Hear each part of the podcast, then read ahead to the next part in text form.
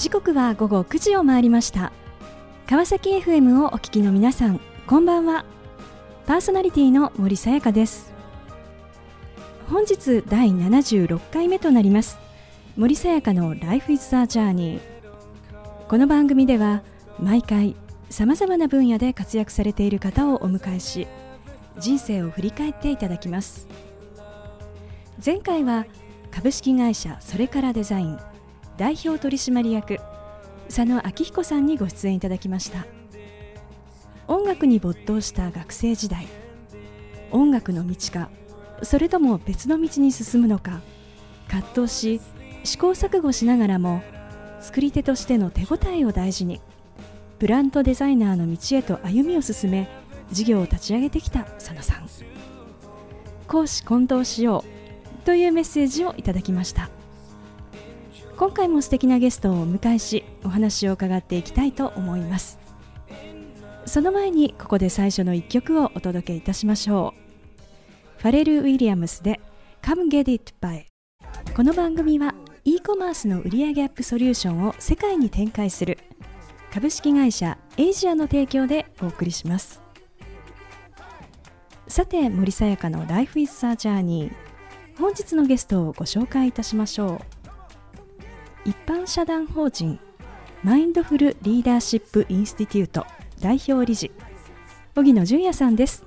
荻野さんよろしくお願いいたします。お願いします。え荻野さんは大手住宅メーカー外資系コンサルティング会社そしてベンチャー企業にて上場担当や取締役を経て独立。2013年にマインドフルリーダーシップインスティテュートを設立しリーダーシップ開発組織開発の重要なアプローチとして日本のさまざまな企業にマインドフルネスを啓蒙されております、えー、さて、えー、まあ、マインドフルネスということで、はい、まあ、大変注目をされておりまして、はい、私自身もですね非常にご興味を持っているんですが、えー、マインドフルネス一体どういったものなんでしょうか？はいあのマインドフルネスの定義で言うと、まあ、一番簡単に言いますと今にしっかりと集中している状態なんですね、はい、あのあくまで状態を指します。最近で言うとそのマインドフルネスしてるみたいな感じで、えー、あの動詞的に捉えられてるんですけども、はい。はい、あの基本的にはこう今にしっかり集中している時の状態であり、はい。えー、その時に立ち上がってくる気づいている状態ですとか、まあ、クリアな頭あのクリアな心の状態っていうふうに言われてるんですね。まあ、マインド、まあ、心がこう満たされているというふうな言い換えでもいいんでしょうか。満たされてるっていうとあの、まあ、マインドフルネスっていうと、その捉えがちなんですけども、はい、定義で言うとその満たされてるっていうところは少し入ってないんですね。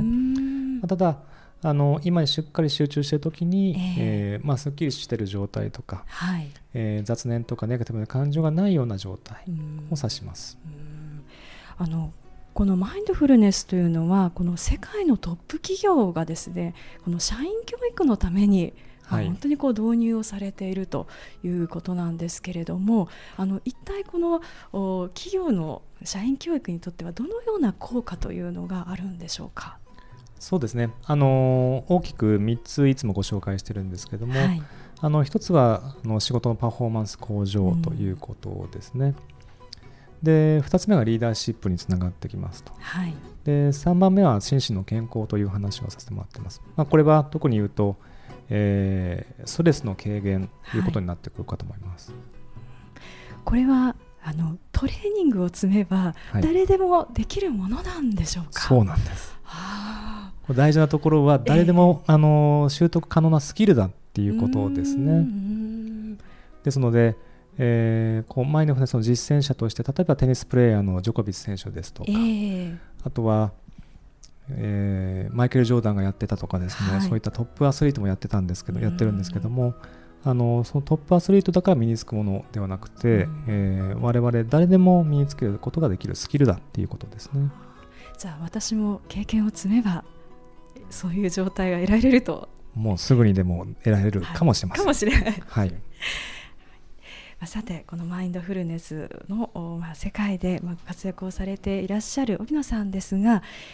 まあ、どのようなこう道をたどられてきたのかというところですけれどももともと企業経営にご興味があったということなんですが。そうですね。はい。であのその中でただ最初にこうキャリアとしてスタートされたのはあの住宅メーカーであったと、はい、これは一体なぜだったんでしょうか？そうですねあの、まあ、当時、えー、私は、えー、ベビーブーマー第二次世代と言われてるんですけどもあのその時にこう、まあ、いくつか本当はこう金融業界に行きたかったんですけどね、はい、あのなかなかこう最後厳しくて。で、えー、いただいてた内定の中であの、まあ、衣食住衣食住に興味ありましたので、はい、えー、住宅メーカーを選ばせていただいたということですね。そこではあの営業それから、えーまあ、管理、えー、部門とい。うことでご経験を積まれたと。そうですね。まあ、特に後半のその管理部門の方で、えー、えー、まあ、子会社をの経営をこうチェックするような部署でしたので、はい、そこで当初目指してた、まあ、企業経営に携わることが、まあ、できたと、まあ、そこでいろんなたくさんのことを学ばせていただいたということですね。でそこでのまあ4年間、まあ、トータルでのご経験を経て、はい、次にこの今度はこう外資系のコンサルティング会社へと進まれるわけですが、はい、まあ、なぜこう転職をされようというふうに思われたんでしょうか？そうですねあのー、その住宅メーカーの方でいろんなことを、まあ、経営に関して学ばせていただいてでこの、まあ、知識とか経験があれば、まあ、それも幅広く使いたいなと思ったんですね。うん、で当時あの外資コンサルティング会社みたいなところがこう注目を浴びていて、えー、職業としてもなんかかっこよさそうだなとい。うところがありまして、えー、えー、転職活動をしたらあの幸いにもこうお声がけをいただいたということですね。じゃあそのコンサルティング会社で、えーまあ、本当にこの時は、えー、主には管理会計に関するお仕事をされていたと、はい、そうですね、うんあの管理会計というとよくわからないと思いますけども、えー、あの会社の数字をこうしっかりと見て、まあ、どういうふうによりよく経営をしていくかっていうサポートということですね。これはやはりこう企業経営に携わりたいとい。うふうにこう思われていた荻野さんにとっては、これはあのどんなあこう仕事というふうにこう感じられたんでしょうか？あのとっても充実して、うん、えー、やりがいのある仕事でした。うんあの特にこう日本を代表するような会社の、えー、お客様にとこに行ってですね、はい、えー、その根幹となる仕組みを作っていく、うん、で、まあ、経営のトップの方々に、えー、アドバイスさせていただく。といったところはあの本当に意義があるし、えー、もうやりがいのある仕事でした。こう20代をこう駆け抜けてこられたということなんですけれども、はい、まあ、30歳を前にしてですねこう実は、えー、今度はベンチャー企業へとこう転職をされるとい。うことなんですが、あの当時ですねどのようなこうご自身のこうキャリアというものを描かれていたんでしょうか？そうですね。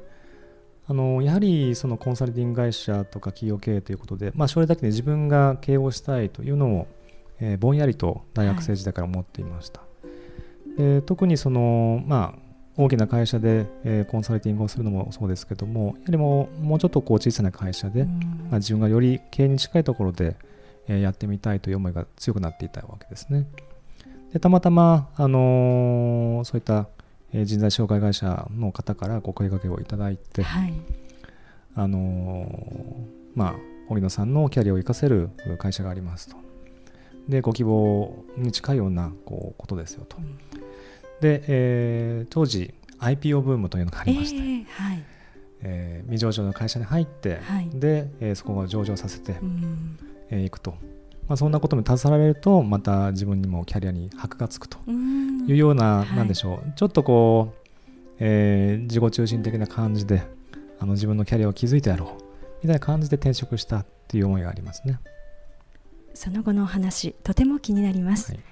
後半も引き続きお話を伺っていきたいと思いますがその前にここで1曲荻野さんのリクエストソング「心に残る1曲」をお届けしましょう。それでは荻野さん曲紹介をお願いいたします。はいウルフルズの「笑えれば」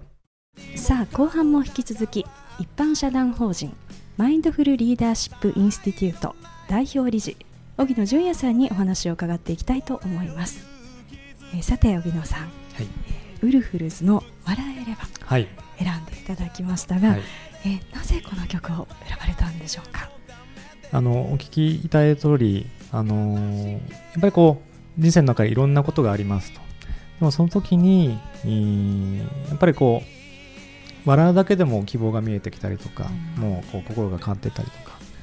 あの本当にこう、えー希望の光が見えない時にこう後押ししてくれるような、うんあの僕は素晴らしい歌だなと思っていて、はい。まあ、あのそういう時にもに思い出す曲でもありますし、ええ。あのまあ、何か自分がを振り返る時の一曲でもあるかなと思ってます。えーさて前半は、まあ、駆け抜けた20代とはい。いうことでお話をしていただきました。はい。そしてまあ30歳にまあ入られてですね、えーまあ新たな道ということで、まあ、ベンチャー企業へ、えーご入社をされるわけですが、はい。あの当時はですねこうどんな時代だったんでしょうか？えーそうですね、あのーもう本当にこう1日16時間から20時間ぐらい、えーまあ働き詰め。で、あのー文字通りなんでしょう。24時間働けますかってちょっと古いですけども、はい。そんな感じで 働いていました。うんはいあじゃあもう本当にずっとこう毎日毎日働いて。そうですね。でまあ始発で出勤して終電で帰るとか、はい。えー終電で帰れないから、あのー会社の会議室の机の上でベッド代わりに寝て、うんで始発で帰ってシャワー浴びてまた出社するとかですね、うんまあ、そんな生活を送ってましたね。まあ、上場のこう担当されていたとはい。いうことで、しかもその入られて1年ほどでもうあの上場、まあ、実現をされたと、そうですね。うん。はい。まあ、かなり、まあ、過酷な あの状況の中だったのだろうということであの推察いたしますけれども、あのこの上場のまあ準備をされそしてこう実現をされていく中でですね荻野さんの中でこの働く上でのこの心境っていうのはどのようにこう変化をしていったんでしょうか？あの心境の変化で言いますとあの、まあ、上場は達成できたんですねええそれまではやはり、えーもう前社の、まあ、会社一丸となった大きな目標ですし、うん。あの世間からも注目を浴びることになりますし、はい。もうそこまで本当にもう邁進してたわけですね、うん。えーもうやってもやっても楽しいというか、うん。まあ、疲れない状態、ええ。まあ、あのちょっとこうランナーズハイみたいな感じかもしれないですね、うん。はい。ただおかげさまで上場は達成したんですけども、ええ。その後にこう大きな目標がなくなってしまったんですね、うんで僕は体質的にこう企業貧乏なので、まあ、いろんなこう仕事が降ってきて、ええ。えーやらなきゃいけないと、うんまあ、要はあのやらなきゃいけないやりたいではなくてやらなきゃいけない仕事はたくさんたくさん降ってきたわけですね、うんまあ、その中で、まあ、自分自身が目標を見失っていて、まあ、最終的にはこういわゆるバーンアウト燃え尽きになってしまっていたということですね。そういうこう心の状態のこう変化というところ何かこうはい兆しのようなものが見えた時なんていうのはあったんでしょうか？そうですね、うん。あの朝礼で何か持ち回りで発表しなきゃいけない時に、ええ。ー普段だったらこう自信満々に言えるような言葉が言えなくなってうんどもってしまって、はいさらにこうみんなからこう荻野さんどうしたんだ？っていうふうに白い目で見られてるような感じでどんどんどんどんこう緊張してしまうとかですね、あとは普段だったらこう余裕でこなせていたタスクが全然こうできなくなってしまったとか、うん。あとはちょっとこれはもう末期症状だと思うんですけども、ええ。まあ、家帰るとはい。真っ暗闇のこう家の中にええ。こうふとこう自分が首をつってるようなイメージが見えてしまったりとか。ええ。もういっぱいいっぱいの状態だったということですね。うんそうしたこの状況の中から、はい、あのそこから一歩ですねこう状況がこう変わっていくこはい。の瞬間というのは、これはどんなあの場面だったんでしょうか？これたまたまですね、はい。えー当時流行り始めていたええ。ヨガスタジオでヨガを受けたんですね。う。ーん。で、えーヨガと瞑想をはい。90分間受けて、ええ。まあ、その瞬間に何かこうすごいインスピレーションがあった、えー経験をしたんですね。インスピレーション、はい、うん。こうやった瞬間のこう気持ちっていうのはどんなこはい、う感覚だったんですか？あのそれまで先ほど申した通りこうええ。いっぱいいっぱいの状態だったんですけども、はい、いっぱいいっぱいの状態っていうのはネガティブな感情がいっぱいあったりとか、はい、あれやんなきゃこれやんなきゃっていう頭の中いっぱいだったんですけども、ただ90分間受けただけで、はい、頭がすっきりしてる、で心は軽くなってる、まあ、心と体も軽くなってる、えー、で視界も開けて何かこうもう世界が違って見えてしまったんですね。でこれは何だというこうとてつもないこう経験をしたっていう感覚だったんですね。そのこう感覚を得たあ時にですね、はい、こうご自身のこの今までのこうリーダーとしてのこう、はい、ご自分の在り方ですとか、うん、そういったものっていうのはどんなふうにこう変わっていったんでしょうか？そうですね。あの全くその視界が開けてなかったというか、えー、えーと要は真っ暗闇の中で前に進んでた感覚を思い出したんですね、うん、気づいたんですね。あの実はその時にあのいくつか衝撃、まあ、あの印象的なことがあって、はい。えーまあ、例えばもう自分が気づかなかったんですけども、えー、部下が自殺未遂をしてしまうような事件が起こったりとか。あとはそうですね先ほどみたいにこう自分自身はもう心身がいっぱいいっぱいな状態になってしまったりとか、えーえー、してじゃあ本当に自分が何に、えー、やりたいのかっていうことを見失っていたんですよね。ただこう視界が開けた時に初めてそういった自分自身があのもういっぱいいっぱいになっていて、えー、道迷っている状態だっていうことに気づけたわけですね。つまりこう今まではずっとこう走り続けてきて、はいでもこう、まあ、ヨガのこう体験を通じて、一回こう自分が立ち止まってそうですね、それを今の自分というものを、もうありのままをこう見たと。見たと。あそういう、ようやく気づけたと。いうことですね。自分をこう理解し、まあ、認識をした、はい、ということなんですね。はい、そこから実は、え荻野さんはのこうヨガの今度はの会社に、はいえー、入られると。そうなんです、ね、なんとその経験をしてから半年後に、えーはい。えー、私はそのヨガの会社に転職してしまうんですね。えー、そのヨガの、えー、経験をした瞬間のインスピレーションとして、はい、これを自分自身みたいなリーダーに伝えていかなきゃとかですね、はい。えー、いっぱいいっぱいのこうビジネスパーソンにこれを伝えなきゃっていう使命感が湧いてきたんですね。でたまたまご縁があって、はい、そのヨガの会社に、えー、転職をして、はい。でキャリア的にもその役員ということで、うん、え入らせていただいて、まあ、この会社で、まあ、自分が今までやりたかった、うん、まあ、人がハッピーになっていくような会社を作っていきたい、うん、そういった思いで転職をしました。そして転職をされる中で、はい、こういろんなその事業を作るというところにもまあ携われて、はい、そして、えー、2008年、えーまあ、独立という道を選ばれるんですね。はい、はい、そうですね。まあ、あの最後、えー、そのヨガの会社で、えーまあ、リストラをせざるを得なくなってしまったわけですね。えーはい、でその時に、えー、まああの他の役員の方々からは、まあ、全て自分の私のせいだっていうふうにこう、えー、非難をされてしまって、